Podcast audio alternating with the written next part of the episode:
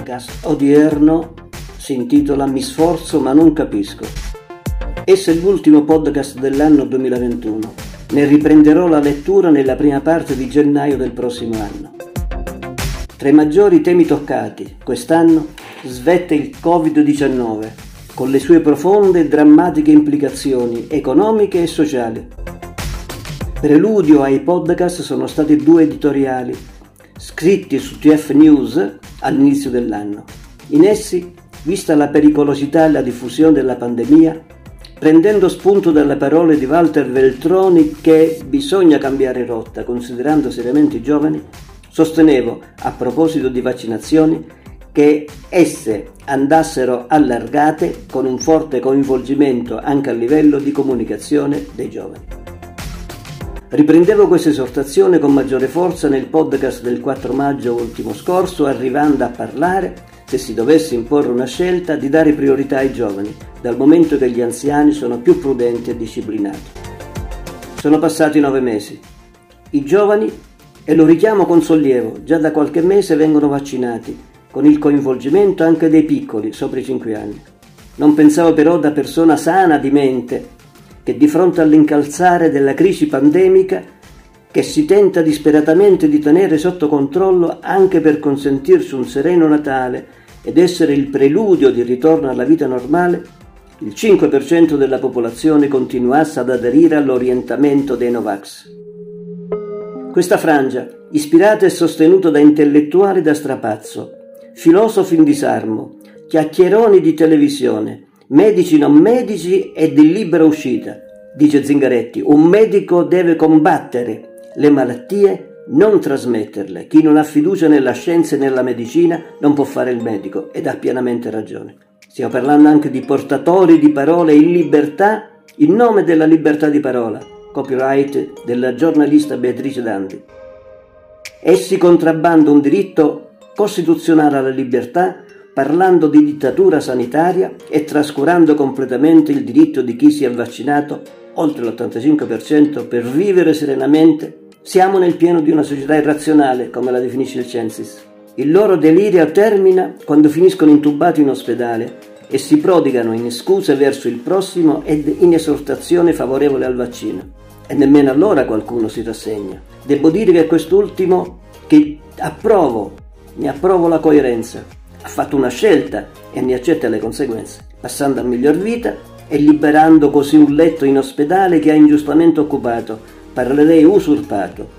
Egli comunque ha creato danni a persone gravemente malate e afflitte da pesanti patologie che magari non hanno trovato posti liberi in terapia intensiva.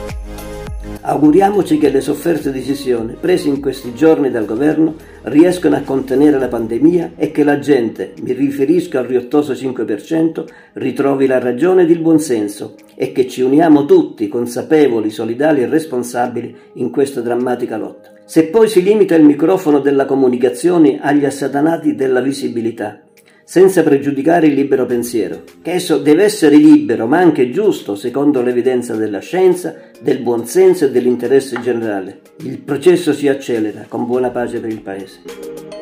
Con un tale orientamento si potrebbe dare maggiore certezza a quello che è un rimbalzo economico, di cui stiamo godendo, rappresentato da una crescita del PIL, dei consumi, della produzione industriale con qualche segnale positivo sul fronte occupazionale e del contenimento del debito pubblico. E qui non capisco, anche se mi sforzo, il recente comportamento dei sindacati CGL Will che con lo sciopero generale hanno spaccato l'unità della categoria essendo rimasta fuori la CISL che ha utilizzato argomentazioni più che validi per la propria decisione.